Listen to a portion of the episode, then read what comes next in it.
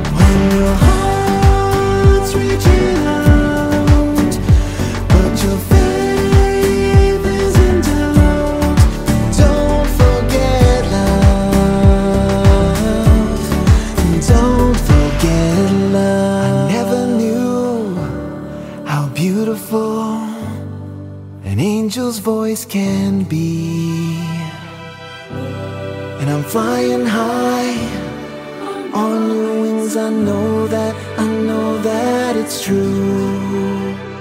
And I'm calling you, and I'm open eyed. You're sending me devotion from the other side.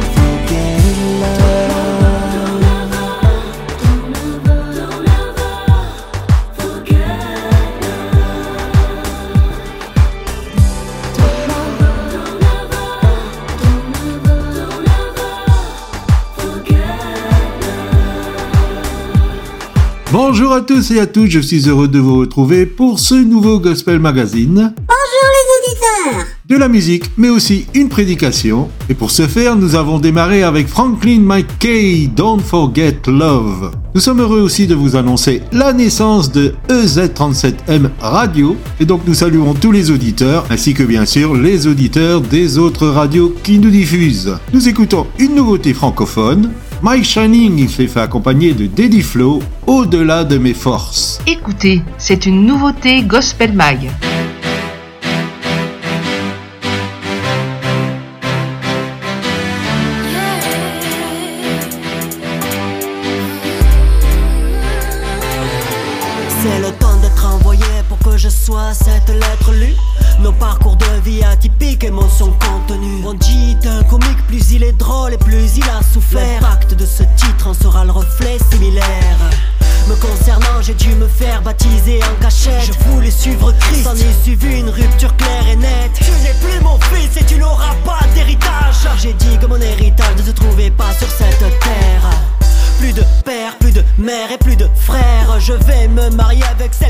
Mais je les cherche. Naissance de Timothée, naissance de Nathan.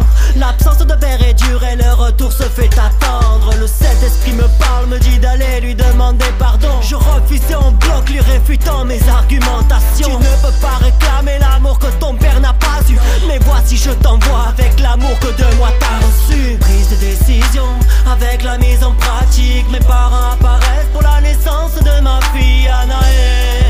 Signifiant Dieu a répondu, l'amour de Dieu agit là où la haine s'est répandue. Ma femme est mon soutien là où beaucoup auraient échoué. L'importance de trouver vos perles rares pour vous sont mes souhaits. Elle a vu mes larmes essuyer, elle les a recueillies. Rajoutées aux siennes, confiées à Dieu qui nous a accueillis.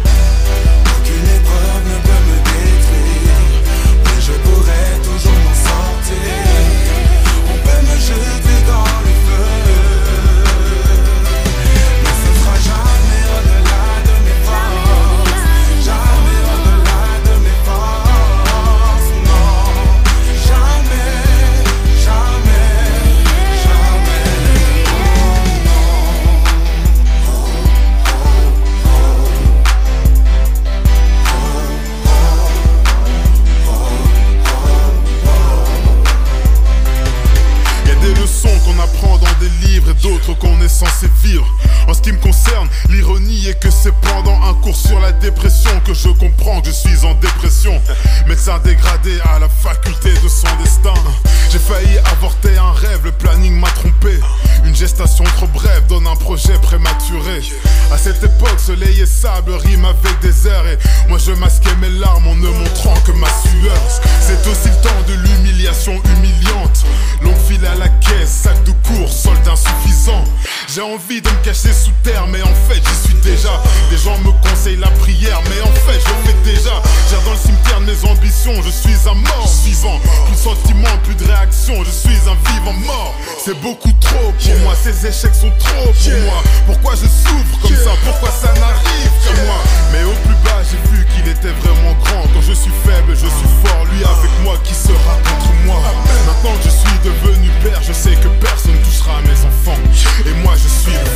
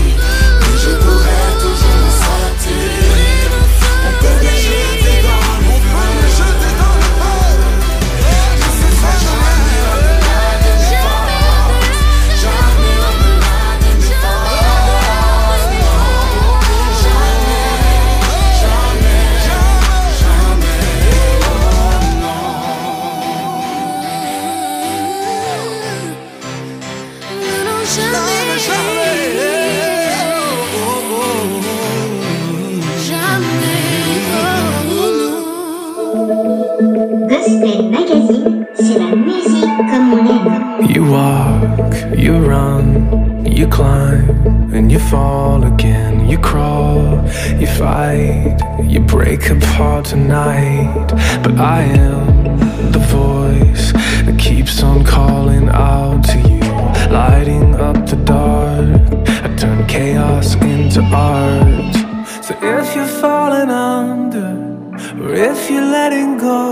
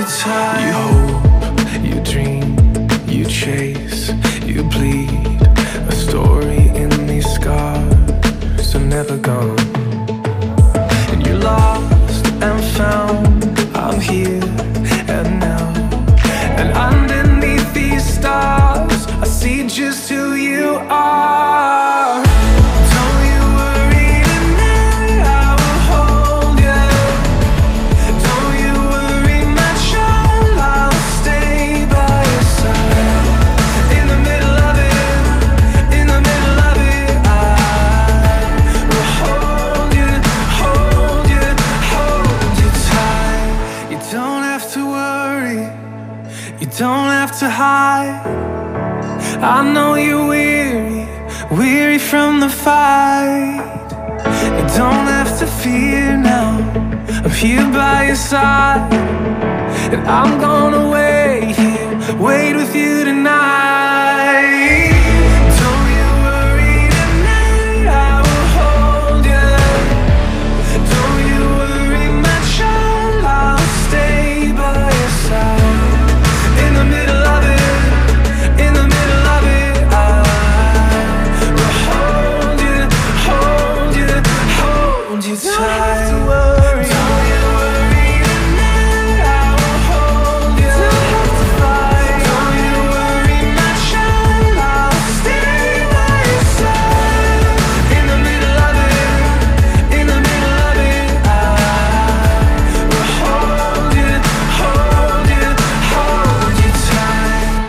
intéressant, c'était le dernier Don Brenness, Hold You Tight. Voici venir pour nous une découverte, Emily Sunday, Brightest Days. Écoute, écoute, écoute. We've seen it all. The tears are falling, and every step is on the edge, and we're so confused we don't understand. feels like this night won't end, but there's gonna be brighter days, brighter days.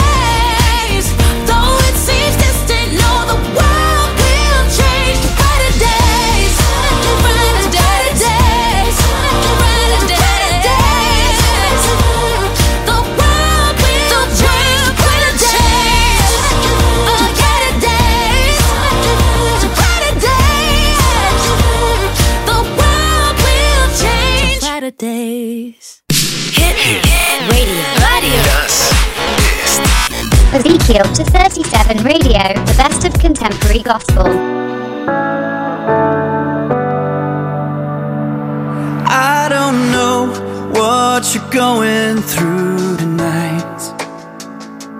In a fight, trying to figure out this life. When the pain is built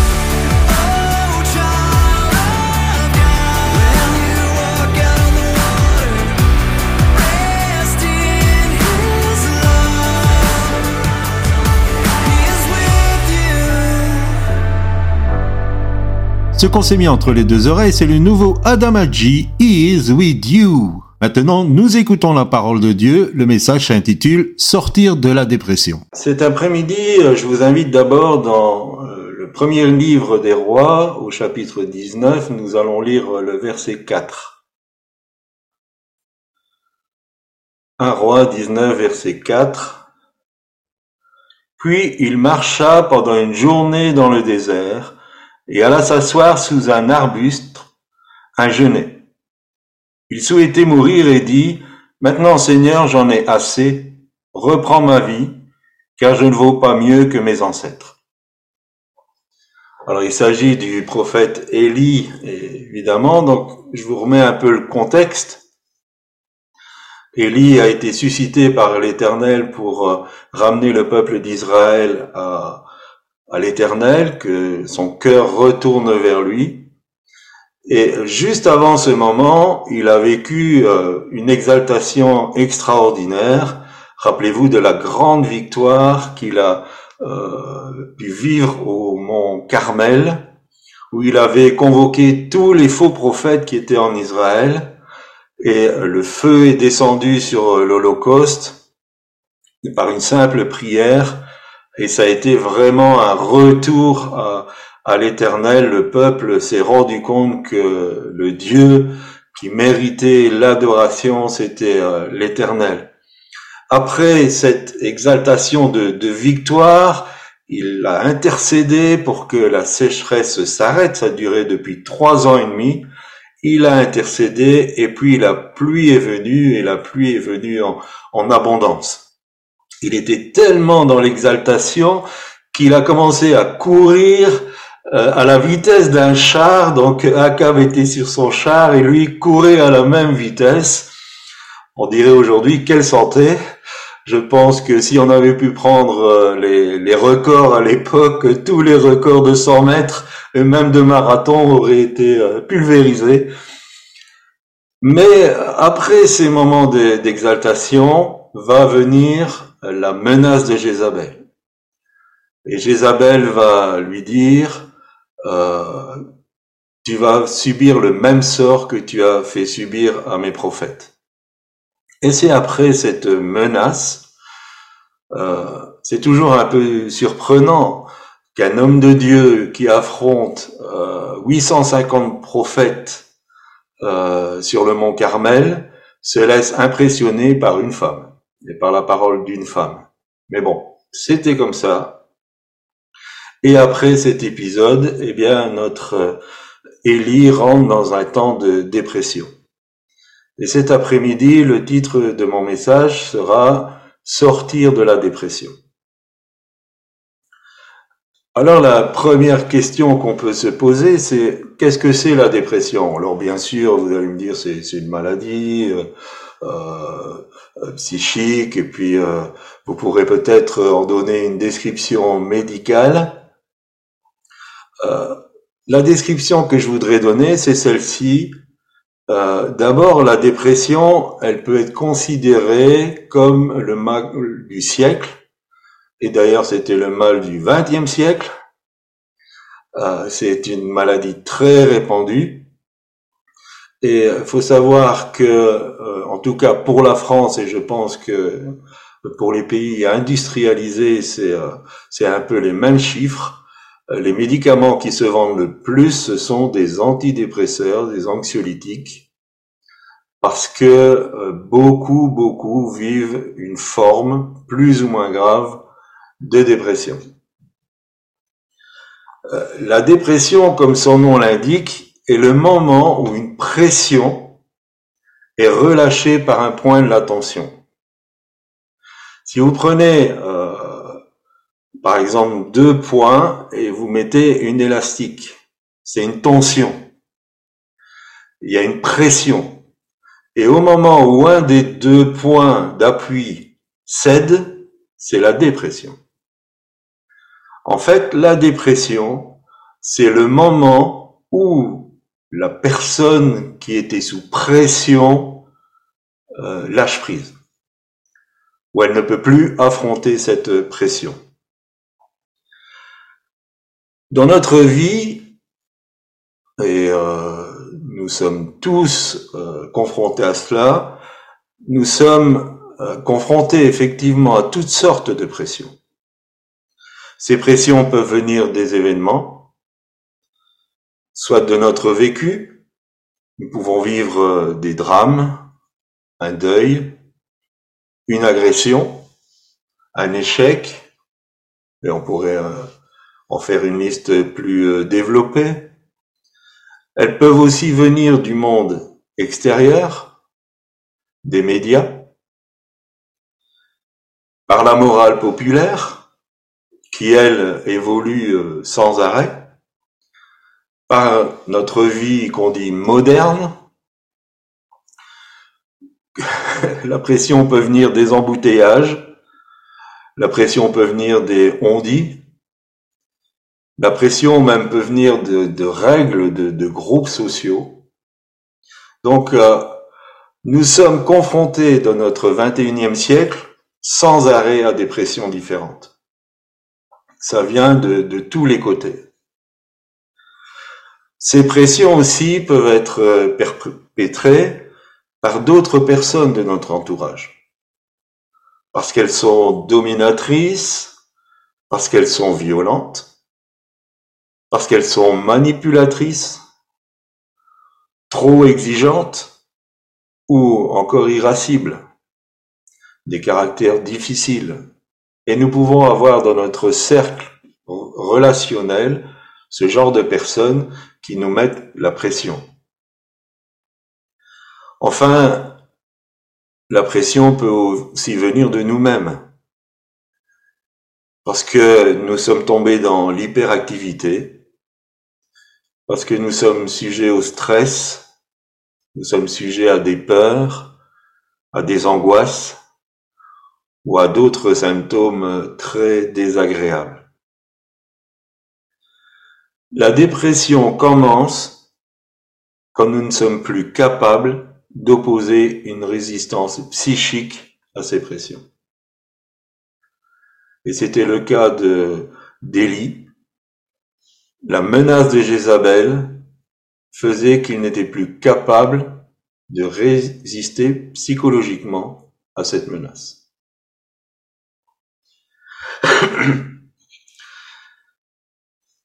La pression, elle existe encore. La pression, elle, n'arrête pas. Mais nous capitulons. Nous nous laissons aller. Nous lâchons prise et bien souvent, nous allons nous refermer sur nous-mêmes, entrant dans une position de victime quelque part consentante. Et dans mes propos, il n'y a aucun jugement, parce que c'est la nature humaine est faite comme cela. Et peu peuvent dire encore aujourd'hui qu'ils n'ont pas été dépressifs à un moment donné ou à un autre dans leur vie. Alors cette dépression euh, n'était peut-être pas très grave, c'était de la déprime, du découragement, euh, peut-être c'était plus grave, et certains sont tombés dans des dépressions très profondes. Donc il n'y a pas de, jugement dans, mes propos, mais j'aimerais justement trouver, euh, par rapport à l'exemple d'Élie, quelques clés pour sortir de, cet état, si nous y sommes, ou pour nous préparer si un jour nous sommes confrontés à, cette dépression qui essaie de, de nous envahir. Jacques chapitre 5, le verset 17 nous dit, euh, et Jacques dira dans, dans son épître qu'il y était un homme de la même nature que nous. C'était pas un super-héros même s'il a vécu toutes ces choses extraordinaires, c'était pas un super héros, c'était juste un être humain, avec tout le potentiel de faiblesse inhérente au fait d'être, d'avoir le statut d'être humain. Le même statut que nous avons. Et l'important, c'est de voir comment Dieu va agir pour sortir son serviteur de cet état. Et souvent, ce qui accompagne le, domaine de la dépression, c'est un manque de goût de vivre, le désir de mourir, euh, le désir de, euh, de tout lâcher, de tout balancer. Et quelquefois, c'est accompagné par euh, des suggestions au suicide. Alors, comment sortir de la dépression? Eh bien, d'abord, il faut apprendre à prendre soin de son corps. Nous sommes des êtres spirituels. C'est quelque chose qui, euh, euh, qui me frappe toujours. Nous avons un potentiel spirituel qui est bien plus grand que ce que nous pouvons manifester parce que nous sommes enfermés dans une enveloppe terrestre. Alors bien sûr, au plus nous entrons dans la dimension euh, du surnaturel, au plus nous allons pouvoir euh, diminuer ses limites. Mais nous sommes dans une enveloppe charnelle qui a hérité du péché et de la décadence que le péché a créée. Donc il faut apprendre à prendre soin de notre corps, parce que notre corps peut être un allié comme il peut être un ennemi. La dépression provoque souvent deux extrêmes. Alors soit il n'y a plus aucune écoute des besoins du corps, et donc on peut tomber dans l'anorexie, on se prive de nourriture, on peut se priver de sommeil, on peut se priver de repos, ou on va tomber dans un autre extrême, on va tomber dans la boulimie, dans l'alcoolisme, dans le fait de dormir sans arrêt. Et en fait, ces, deux réactions sont souvent dues parce que à un moment donné, on n'a pas été à l'écoute de notre corps et de prendre soin de notre corps. Et donc, ça nous pousse après dans des extrêmes. Quelque part, notre corps se venge. Et euh, Corinne, avant qu'elle soit convertie, euh, elle tombait dans les pommes sans arrêt. C'était une réaction de son corps à un stress psychologique. Et les médecins ne, pouvaient pas l'aider. Ils disaient, bah, votre corps, il réagit comme ça. Alors, imaginez, elle allait dans un magasin, et puis, euh, voilà, elle se prenait une, gamelle, comme on dit, dans les, rayons, parce que son, corps réagissait comme ça. Donc c'est important d'être à l'écoute de, notre corps. Il y a des choses importantes à respecter pour que notre corps donne le meilleur de lui-même. Alors une première des choses, c'est d'avoir une nourriture bien équilibrée. C'est important la façon dont nous nous nourrissons. C'est important d'équilibrer notre alimentation. Il faut qu'elle soit riche en quelque sorte de, ce qui est nécessaire. Donc je vais pas rentrer trop dans ces détails parce que j'y connais pas grand chose, mais euh, c'est important quand même que dans notre alimentation, on y retrouve ce qui est nécessaire. Je vois au petit sourire de Jean-Pierre qui pourrait certainement en dire beaucoup plus que moi. euh, mais c'est important quand même de bien se nourrir. C'est important aussi d'avoir des temps de repos. Et dans les temps de repos, bien sûr, il y a le fait de dormir, mais il y a aussi le fait d'avoir des loisirs. Et euh, souvent, nous, entrons dans, dans, des domaines où on prend plus le temps d'avoir euh, des loisirs un sommeil adéquat, adéquat et une priorité, surtout sur, euh, à cause de la vie de dingue que, que nous propose le monde actuel. Donc c'est important de pouvoir bien s'alimenter et bien se reposer. Sachons prendre le temps d'un bon repas. Alors bien sûr, on est un peu dans, dans la génération fast-food, micro-ondes et compagnie, mais prenons le temps d'avoir un bon repas. N'hésitons pas à éteindre la télé, l'ordinateur, euh, le téléphone ou tout ce qui pourrait euh, nous, nous déranger pour nous coucher plus tôt quand c'est nécessaire et de privilégier une balade en forêt plutôt que la course au shopping. Ce sont des choses peut-être euh, simples, élémentaires, euh, mais en tout cas au niveau de qualité de vie, euh, nos grands-parents et peut-être même maintenant nos arrière-grands-parents avaient une qualité de vie, malgré qu'ils n'avaient pas tout le confort que nous avons, mais ils avaient une qualité de vie nettement meilleure que la nôtre. Et pourquoi je dis ça? Parce que Dieu a pris soin d'Élie. Parce que après avoir euh, exprimé ce, euh, son désarroi, il va dormir. Et un ange va être envoyé pour le nourrir. Et puis deux fois, il va être nourri par cet ange. Donc Dieu a pris le temps de le laisser se reposer et de se nourrir correctement.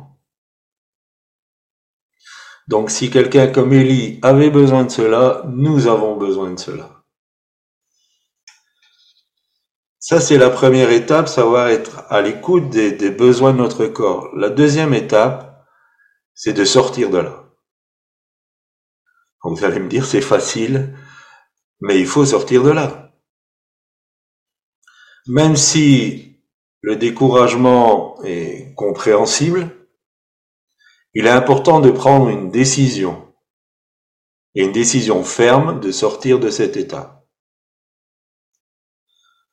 La dépression, quelque part, elle apporte une certaine complaisance. Il est difficile de, de quitter cette complaisance. C'est toujours plus facile de se laisser aller que de prendre une décision de s'en sortir.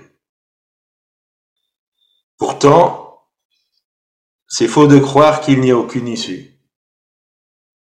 Ça, c'est un mensonge. C'est faux de croire qu'il n'y a pas d'issue. Et souvent, euh, parce qu'on est dans, dans, une certaine ambiance, une certaine atmosphère, on croit qu'il n'y a pas d'issue. C'est pas vrai. Dieu a une issue. Dieu a une possibilité de sortir de là. Et avec l'aide de Dieu, nous avons la capacité de dire stop, ça suffit. Stop, ça suffit. Je prends la décision que cet état-là, ça suffit. Et Dieu est tout à fait capable ensuite de nous envoyer l'aide nécessaire, même si c'est un ange, il va le faire de nous envoyer l'aide nécessaire pour que cette décision devienne une réalité. Mais une chose importante, même dans ce domaine-là, Dieu ne passera jamais au-delà de notre pouvoir décisionnel. Si nous ne prenons pas la décision, Dieu ne va pas la prendre à notre place. Si nous disons oui, stop, ça suffit, Seigneur, je veux sortir de cet état, je prends la décision de sortir de cet état, Dieu va agir. Et c'est souvent la, difficulté parce qu'il y a une certaine complaisance d'être dans cet état. Sortir de là voudra dire aussi que nous allons devoir faire des choix et peut-être nous séparer de situations ou même de personnes qui provoquent ces pressions. Si on ne peut rien changer à certains drames de nos vies. C'est clair que si nous vivons un deuil, si nous vivons une, maladie, si, nous vivons euh, un stress, une perte d'emploi, si nous avons été agressés, c'est difficile, on peut rien changer à ces situations. Il y a quand même des situations qui peuvent changer. Une des situations qui pourrait changer, c'est de trouver un autre travail ou avoir moins de travail. Une autre situation, ce serait de chercher un autre environnement de vie. Ou une autre communauté. Peut-être que notre communauté ou celle que vous fréquentez ne vous donne pas ce qui est nécessaire. Donc quelquefois, il faut changer de communauté. Parce que Dieu, euh, quelque chose qui nous a toujours marqué, c'est que Élie a été envoyé au torrent de Kérit. sur l'ordre de l'Éternel, mais à un moment donné, le torrent, il s'est asséché. Et il a fallu qu'il parte à Sarepta. Il y a certains moments dans la communauté, on reçoit quelque chose, il y a un courant, il y a, il y a les corbeaux qui viennent donner la nourriture, mais à un moment donné, ça s'arrête parce que Dieu a autre chose pour nous. Donc peut-être qu'il faudra changer de, communauté.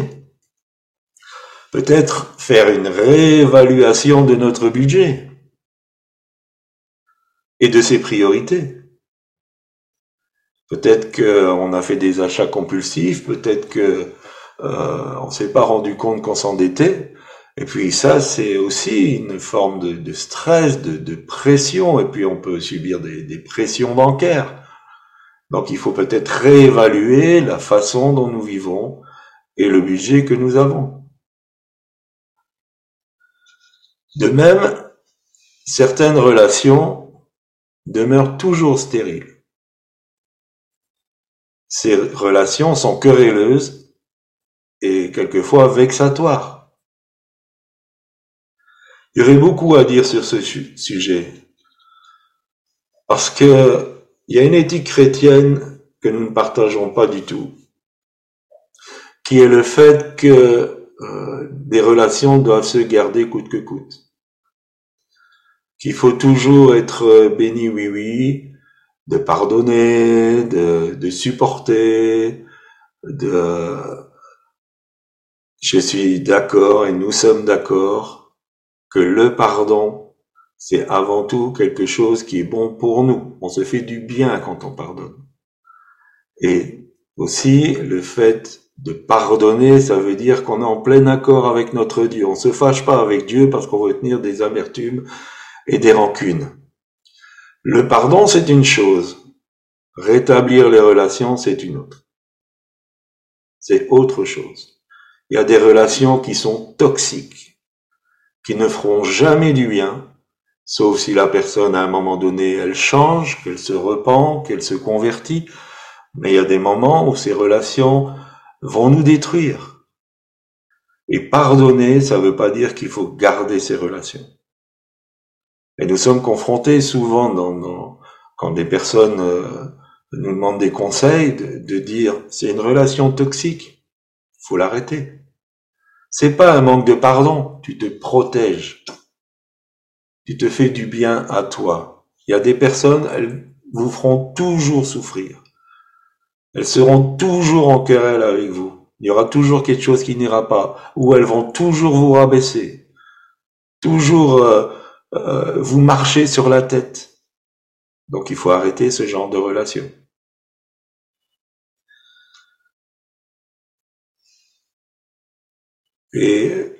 Cette éthique chrétienne, elle enferme les enfants de Dieu.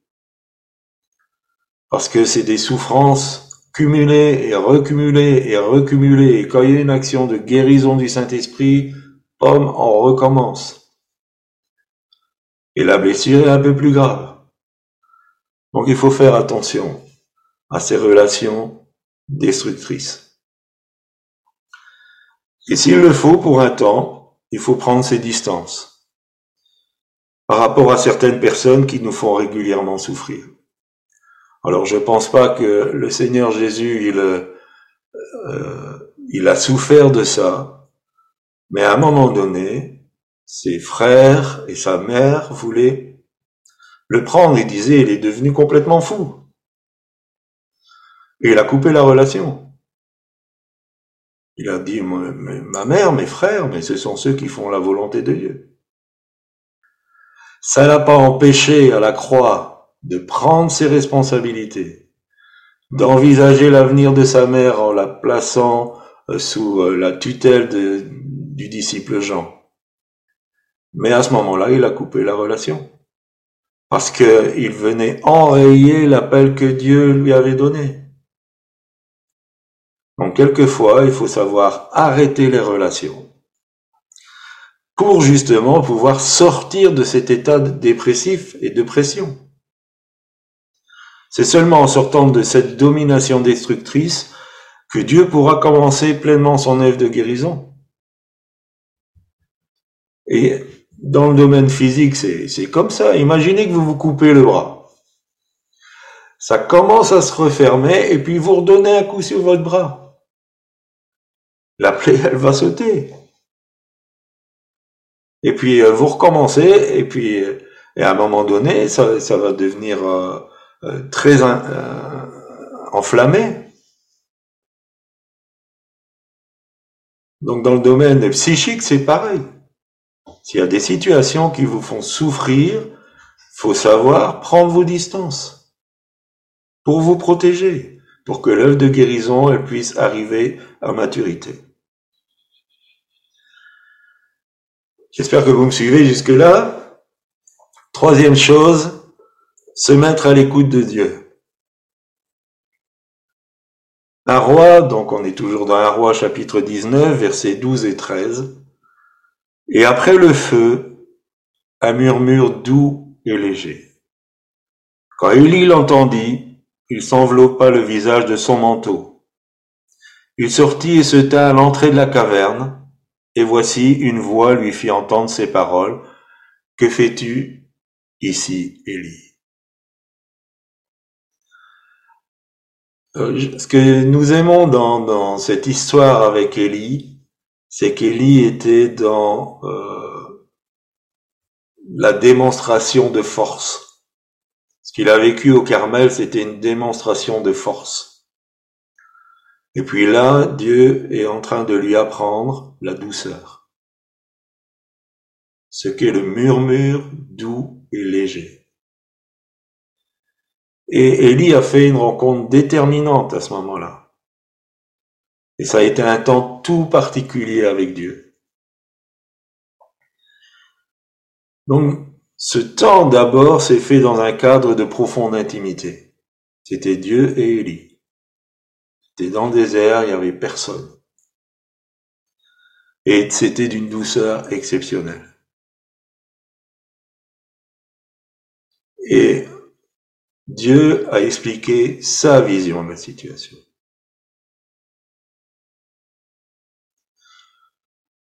quand on est dans, cet état de, dépression, on n'a pas un bon regard sur la situation. On, ne voit pas bien les choses, on n'a pas tous les tenants, les aboutissants. Mais quand on rentre dans ce temps d'intimité avec Dieu, il va nous expliquer son regard sur la situation comment lui voit les choses. Et Élie voulait mourir parce qu'il se disait, je suis le seul en, Israël. Et Dieu va lui dire, mais tu sais, il y en a 7000 qui sont là, juste à côté. Il a expliqué sa vision de la situation. Et c'est ce qui est la réalité, c'est comment Dieu voit les choses. Pas comment nous, nous voyons les choses, mais comment Dieu voit les choses. Il a aussi dédramatisé les idées noires d'Élie, montrant que lui n'était pas à court de ressources. Même si euh, la situation semblait catastrophique, Dieu lui a clairement dit, mais moi je suis pas à court de ressources. Je suis pas déprimé, je suis pas dépressif. Je règne sur tout.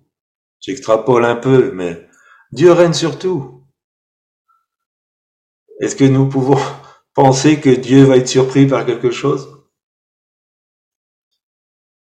Dieu voit tout, il sait tout, il est éternel. Et nous avons besoin d'avoir euh, ce renouvellement de notre foi. Et enfin, quelque chose de, très important, il va lui donner une nouvelle perspective d'avenir. Il va à nouveau envoyer Élie en mission. Quelque part, il va pas trop tenir compte de ses griefs. il va dire, voilà, maintenant tu vas faire ça, ça, ça et ça.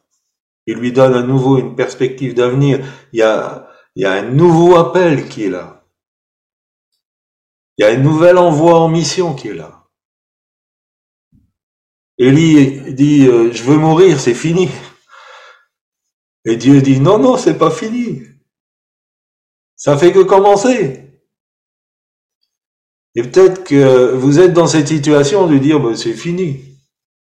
Qu'est-ce que Dieu peut faire encore avec ma vie? Qu'est-ce que Dieu peut encore faire avec moi?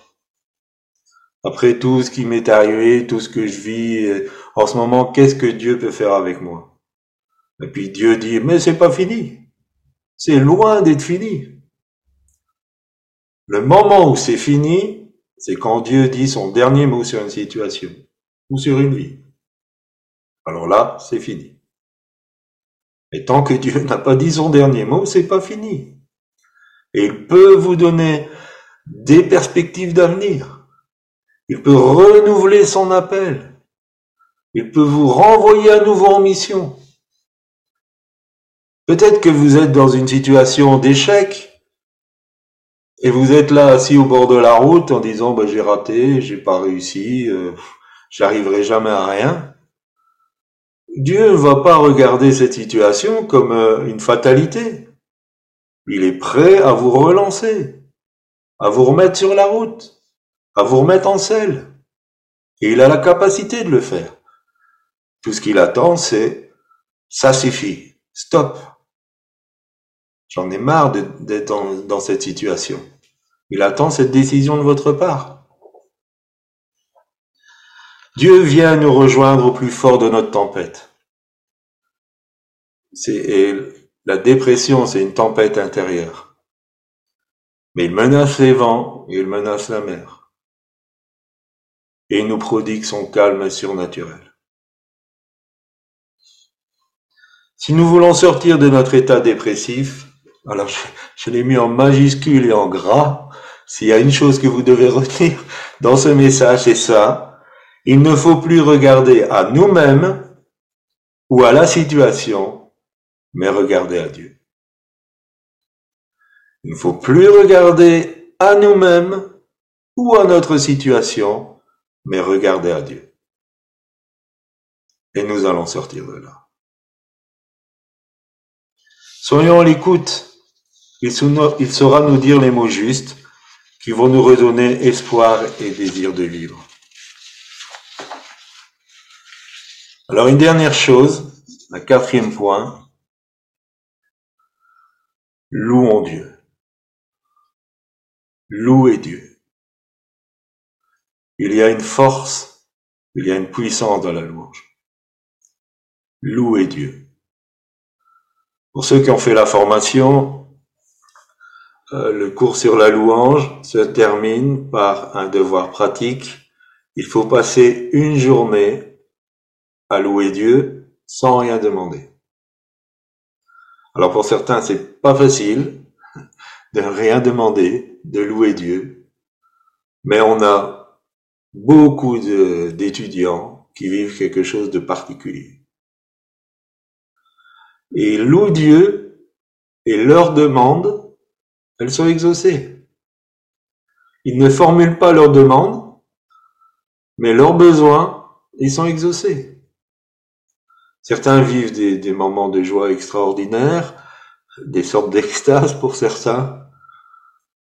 Et euh, nous passons tellement de temps à, demander, à, dire il y a ça qui va pas, à, à se plaindre à Dieu d'une certaine manière.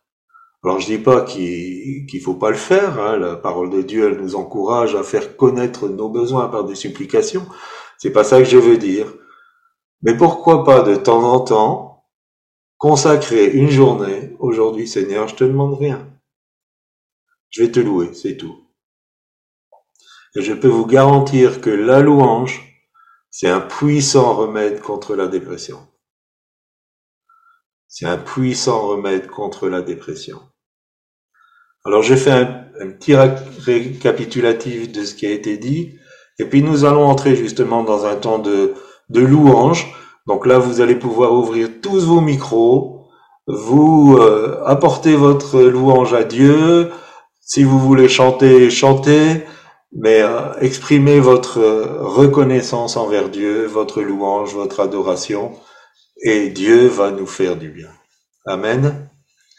Alors voilà déjà quelques pistes qui peuvent nous aider pour sortir de la dépression, ou si un jour nous y sommes confrontés, comment faire? changer de manière de vivre, revenir à une saine gestion de notre corps, premier point. Deuxième point, prendre une décision ferme de s'en sortir, même si nous nous sentons complètement incapables. Troisième point, tourner les regards vers le Dieu Tout-Puissant et être à son écoute. Et quatrième point, regarder avec émerveillement comment il va agir dans notre vie par la louange. Amen.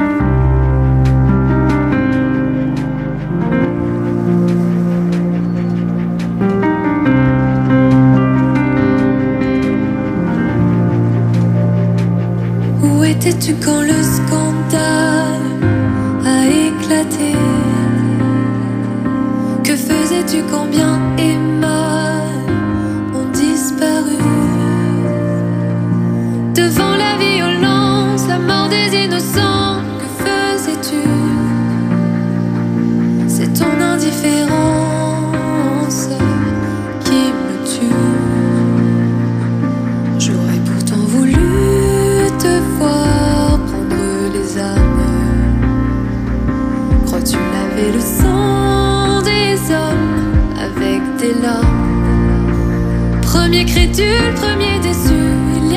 que tu dis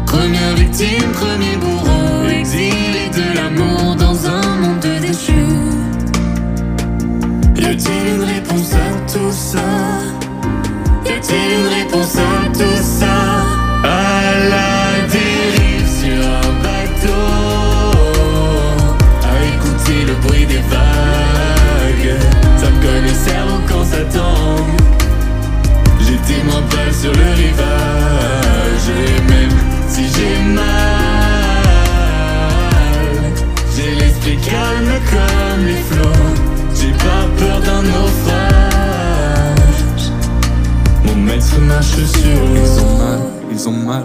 On leur parle de quoi De croire en toi, un esclave sur une croix en bois. Ils veulent un nom, une terre, un toit, une justice. La vérité pour l'église, la vérité pour leur fils. Un sens à leur souffrance, le pourquoi de leur sacrifice. Ils me regardent et je sais que je suis coupable. Que mes mots sont trop beaux pour guérir, trop faibles pour faire oublier l'orage. Que la barque est à la dérive. Quels sont ceux qui la dirigent? Le vent lève sur la mer, triste mélodie m'emmène. Le bruit des vagues a étouffé la voix, le souvenir de ma mère. Le mal est sans remède, personne à qui s'en remettre. Sur l'océan désert, petit homme chante sa mélodie humaine. Pleure maintenant que le mal est fait, laisse ton fardeau s'alléger. N'oublie pas les tiens, ceux qui sont là, ceux que tu as laissés. Rappelle-toi le visage du Père dans le jardin d'Éden. N'oublie pas qu'il t'attend sur un rivage pour consoler ta peine. sur un bateau le bruit des vagues. Ça me cogne le cerveau quand ça tangue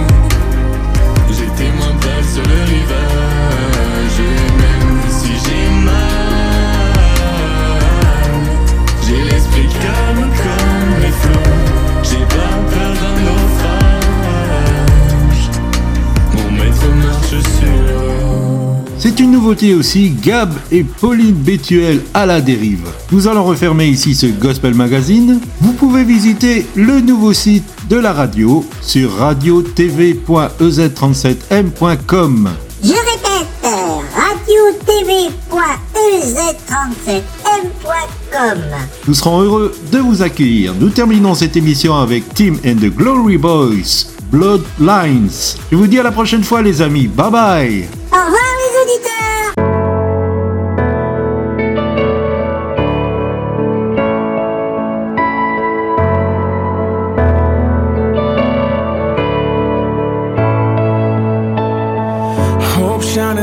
painted glass, lighting up dust on the pew. But if I'm honest, there's times I treat you like something to lose. Yeah, I hide you, act like I like you. Yeah, I'm hot and cold. But those stained glass eyes remind me of what I know. You are my bloodline. On your cards, you call me family, and you say that I'm forgiven by your bloodlines. How can I forget that you've been right beside me when I'm stepping through the hard times in it? You're mine in it, I'm yours, and you are my bloodline.